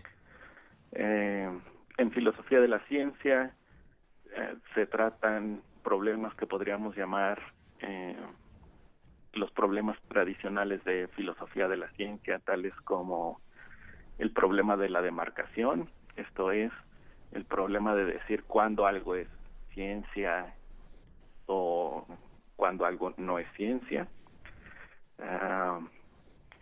eh, el problema de decir que es una explicación científica, el problema de, de decir eh, cuándo algo constituye conocimiento científico. Todos esos problemas son más o menos tradicionales y eh, se estudian en el campo de filosofía de la ciencia. En el campo de estudios eh, filosóficos y sociales sobre ciencia y tecnología se abordan otros temas que son un poco menos tradicionales, pero que responden a, al interés por eh, resaltar estos otros aspectos de la ciencia, los que hablaba eh, hace unos momentos, Sí. más relacionados con la práctica científica, de la relación de la ciencia con la sociedad, con la política, que a veces no, no es tan eh, eh, mencionado eh, ese tema, y también eh, la reflexión filosófica acerca de la tecnología. Entonces, todos esos temas un poco más contemporáneos eh, son los que se estudian en, en este otro campo. Doctor, podríamos hablar que, da- dado que es que la ciencia se ha convertido en este objeto de estudio de la filosofía la ciencia, eh, podríamos decir que ha cambiado, que se han re- revalorizado los criterios que quizás se consideraba antes como el conocimiento absoluto solamente podía emanar de la ciencia y que quizá hoy se estén generando otros conocimientos desde otros ámbitos, quizá quizá hay una nueva ciencia. Pues justamente es una pregunta muy filosófica esa. Sí. Ah, ciertamente durante mucho tiempo, buena parte del siglo XX, el conocimiento científico eh, fue el, el paradigma de conocimiento. Cualquier cosa que quisiera ser catalogada como conocimiento debería ajustarse a ciertos estándares eh, provenientes de cierta idea de, de la ciencia. Ah, pero eh, es- es- esa visión de la ciencia ha cambiado mucho y sí da lugar para eh, considerar como conocimiento otras eh, otras cosas que a mediados del siglo XX tal vez no, no hubieran sido catalogadas como tales. Ah, ahora eh, la falibilidad de la ciencia es algo muy muy conocido sabemos que los científicos pueden equivocarse eh, estamos muy conscientes de que las mejores teorías que tengamos en un momento bien podrían ser refutadas en un día, en un año, en la siguiente década. Y, y es- son rasgos de la ciencia con los que tenemos que aprender a vivir, que nos dan una imagen bastante acertada del mundo, pero que también son susceptibles de, de error y de cambio. Como, como podría ilustrarnos un, caso de, uno de estos eh, pues teorías que quizá al intentarse comprobar dejaron de ser eh, verídicas o, perdieron su validez. Ah, sí, uno de los ejemplos más famosos en, en la historia de la ciencia es el caso del flojisto, Ajá. por ejemplo. Sí. Eh, existía el problema de eh, dar un- una descripción adecuada del fenómeno de, del calor y una de las teorías eh, más favorecidas en cierta época de la historia fue que había una sustancia llamada el flojisto que era lo que eh, podría explicar los fenómenos relacionados con el calor. Eh, y, y- y el- para el momento histórico en el que se propuso pues tenía muy buenas credenciales. Lograba explicar ciertas cosas eh, eh, clarificar varios fenómenos eh, ha- hacía todo lo que uno hubiera esperado de una teoría científica. Sí. sin embargo, después hubo observaciones recalcitrantes, había fenómenos que no se podían explicar con esa teoría, se requirió otra explicación y pues la teoría del flojisto se se desechó, ¿En- pero ha habido muchas otras. en qué- en- el, geo- el geocentrismo, por Sí, ejemplo, sí. la Tierra plana. Eh, la Tierra plana aquí, bueno, no, no aquí en Resistor, pero, por ejemplo, eh, la Tierra plana y, y es que yo con algunas personas ahí de manera informal me he puesto a discutir el tema, desde luego argumentando con todas las herramientas que, que nos da la ciencia, que nos da la divulgación de la ciencia, tan solo hace un par de días haber seguido la, el lanzamiento de esta cápsula espacial y, y pues las personas que creen en la Tierra plana, pues siempre pueden aludir al último eh, resquicio de cuestionamiento que es el de, pero a ti te consta, o sea, a mí, pues yo no he tenido la oportunidad de, de ascender más de, de 100 kilómetros de altura para ver con mis propios ojos. De- desde luego lo estoy planteando, o sea, en, en lo personal pues estoy absolutamente seguro, pero, pero en discusiones de estas informales, pues hay, hay eh, terraplanistas que pues se llevan hasta esta última pregunta, como le decía, de, de si a mí yo lo podría asegurar de, de, de primera mano, digamos, ¿no? Entonces, pues ahí, ahí les concedo el derecho de, de cuestionarlo y, y más allá de que discutamos en esta pregunta el, el si la Tierra es plana o no, pero este podría ser un caso el que mientras no se tenga la total comprobación, es decir, por ejemplo, en el campo de la física teórica o, de la física cuántica, ya hay, eh, pues todavía hay planteamientos con los cuales no podemos comprobarlos. Por ejemplo, el colisionador de partículas, pues ya nos permitió comprobar algunas teorías sobre, sobre las partículas primordiales del universo, el bosón de Higgs, pero todavía hay otras cosas que, que aún están en teoría y aún no tenemos los, los mecanismos para, para comprobarlas. Es decir, a estas alturas, en el 2019, aún podría suceder que teorías que creamos que son verdaderas puedan estar equivocadas. Ah, lógicamente podría ser el caso. Eh,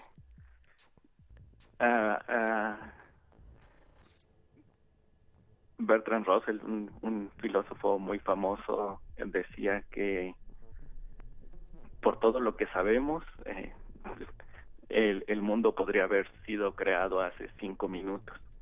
¿no? Realmente no tenemos certeza de que el mundo tenga toda esta historia de, el universo tenga esta historia de miles de millones de años, tal como nos dice nuestra mejor teoría. es lógicamente posible que el universo haya sido creado hace cinco minutos con eh, los fósiles de dinosaurios, con estas estrellas súper alejadas. Todas las características que tiene el universo pudieron haber sido eh, implantadas aquí hace cinco minutos. Eso es lógicamente posible, Claro. pero no es muy probable. Es. Y, y esta hipótesis eh, no lograría explicar muchas otras cosas que otras hipótesis Claro. sí podrían explicar. Eh, le- leía por ahí el, el, el nivel de incertidumbre, ¿no? Que es lo que, lo que se busca minimizar, que quizá nunca lleguemos al, al conocimiento real o absoluto, pero, pero minimizamos ese nivel de incertidumbre y quizá así nos acerquemos a, a la realidad que siempre será eh, susceptible de ser cuestionada, ¿no? Sí, porque el, cuando alguien quiere ponerse en el ánimo escéptico, Sí, no, no habrá manera de, de, de sacarlo de, de esa postura, ¿no? Y, y- y el de la Tierra plana es solo un caso particular. Alguien podría decir también, bueno, ¿cómo pueden estar todos seguros de que no estamos soñando justo ahora? claro. Este, pues sí, eh, es lógicamente posible eso, pero tampoco es muy probable. No y, y no sería tan explicativo como otras hipótesis que tenemos. Claro, claro.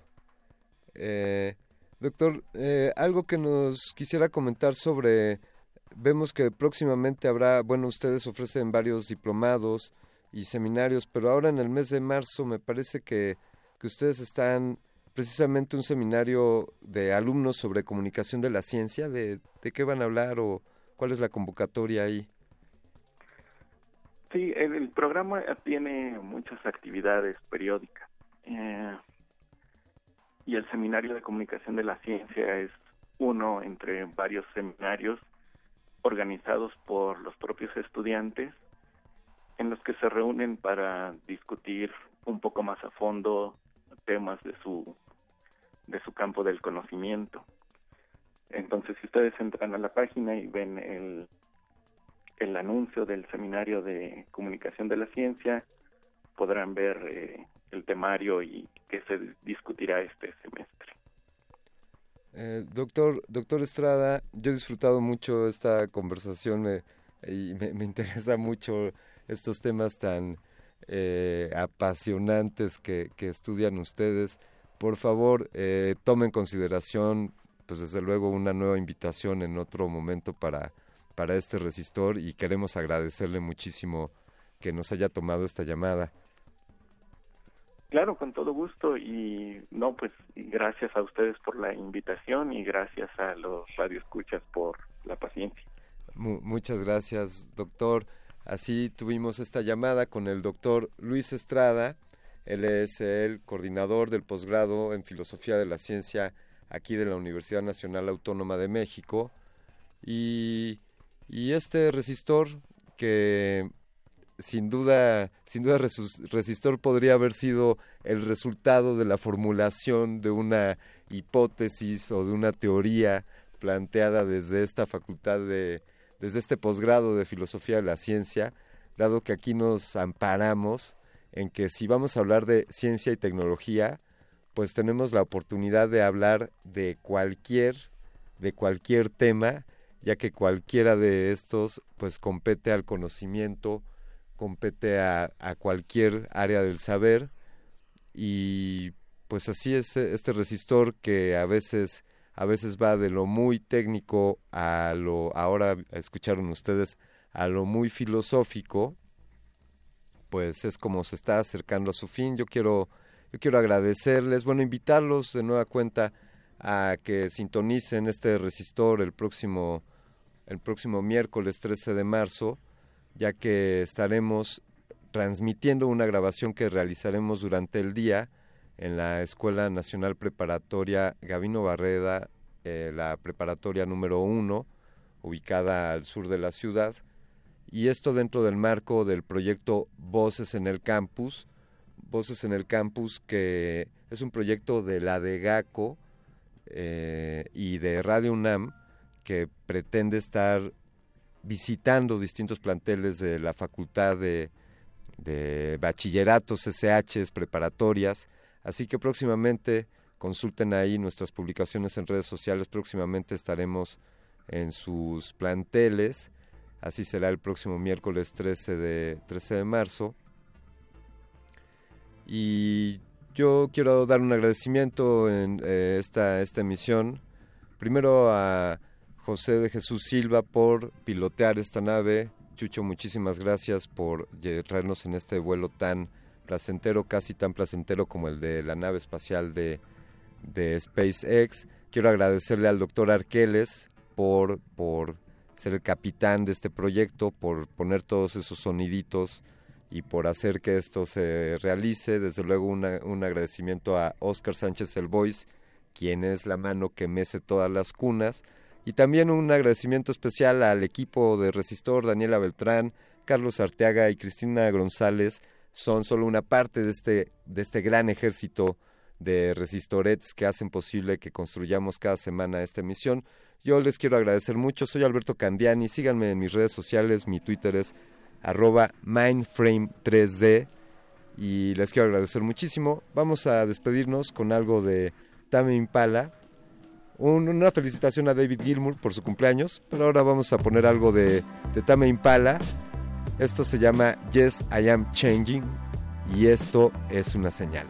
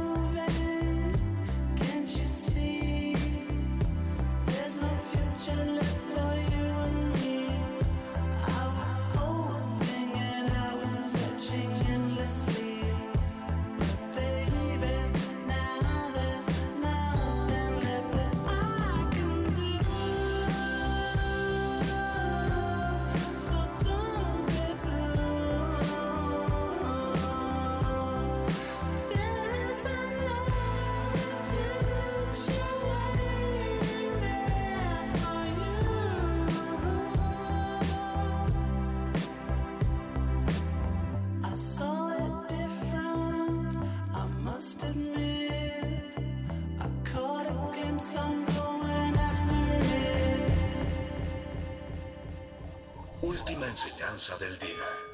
Siempre hay que mirar las cosas desde el lado positivo.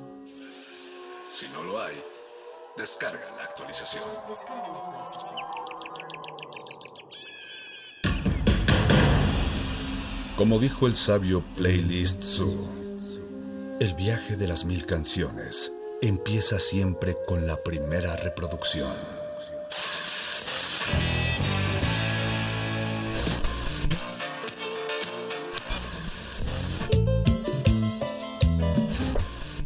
Continuación, un maestro te abrirá la puerta de su lista de reproducción.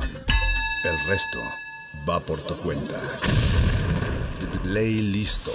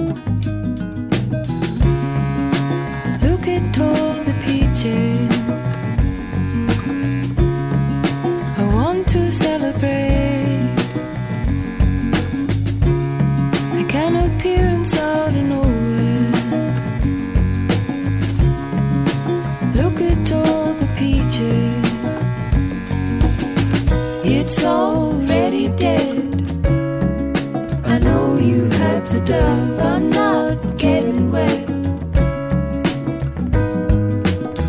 Looks like a date is set. Show the ferret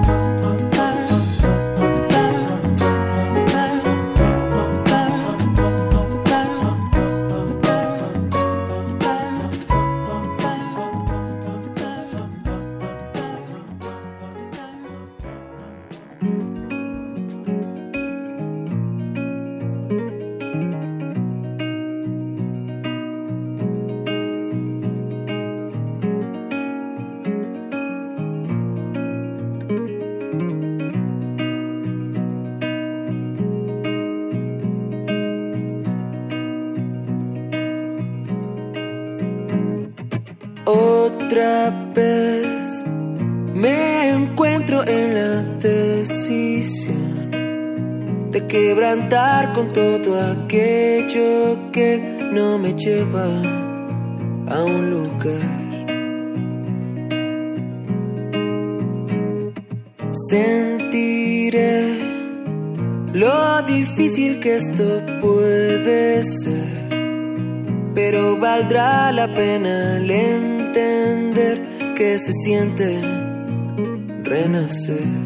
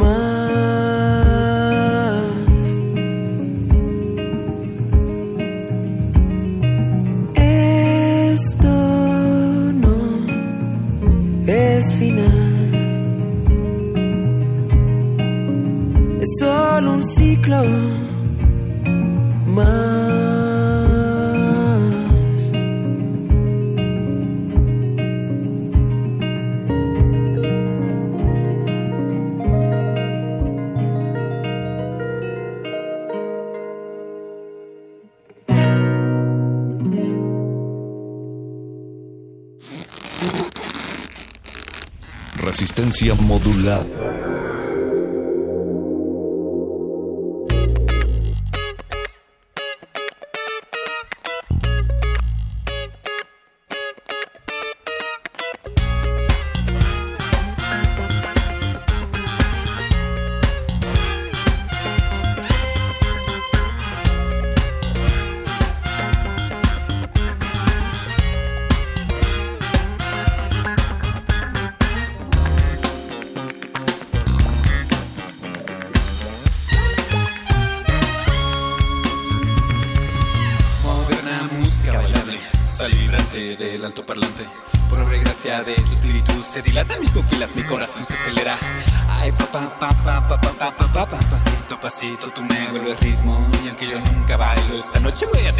刚要第一个。